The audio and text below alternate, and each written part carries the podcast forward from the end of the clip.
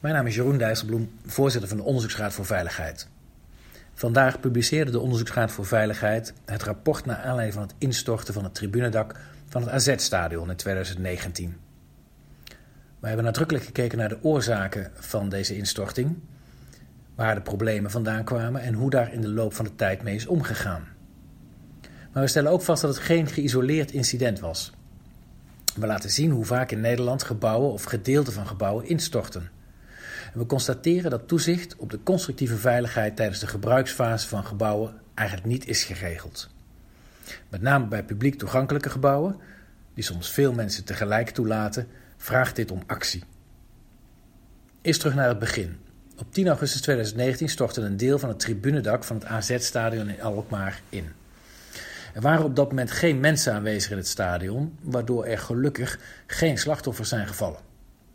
De onderzoeksraad constateert dat de instorting van de stalen dakconstructie werd veroorzaakt door zwakke lastverbindingen.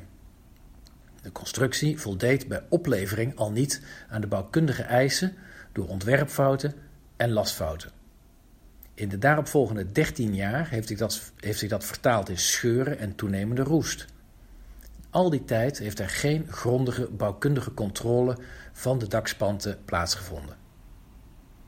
De lastverbindingen verzwakten en ongemerkt ging dit steeds verder tot uiteindelijk de instorting in 2019.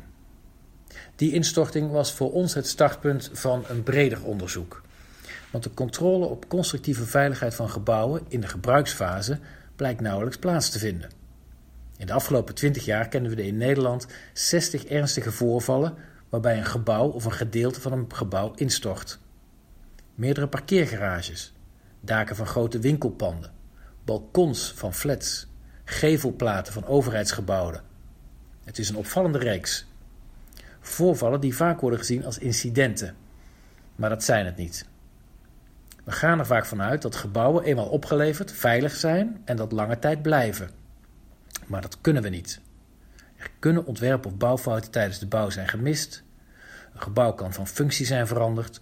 Of de staat van het gebouw kan door omstandigheden in de loop der tijd achteruit zijn gegaan.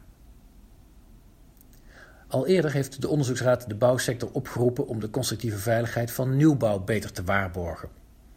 De nadruk lag daarbij op fouten, of het voorkomen van fouten in de bouwfase.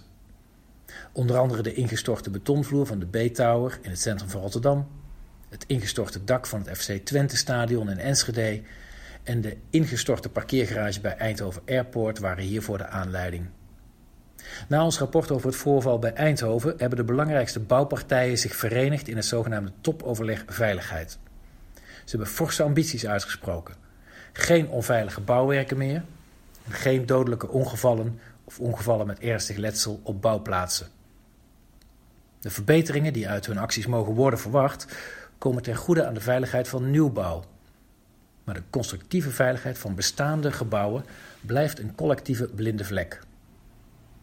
Ons rapport van vandaag laat zien dat instortingen veel te vaak voorkomen in Nederland en dat de reden is de constructieve veiligheid van gebouwen, zeker wanneer daar veel mensen tegelijk bijeen kunnen zijn, periodiek te laten inspecteren door erkende deskundigen en de gemeente daar toezicht op te laten uitoefenen.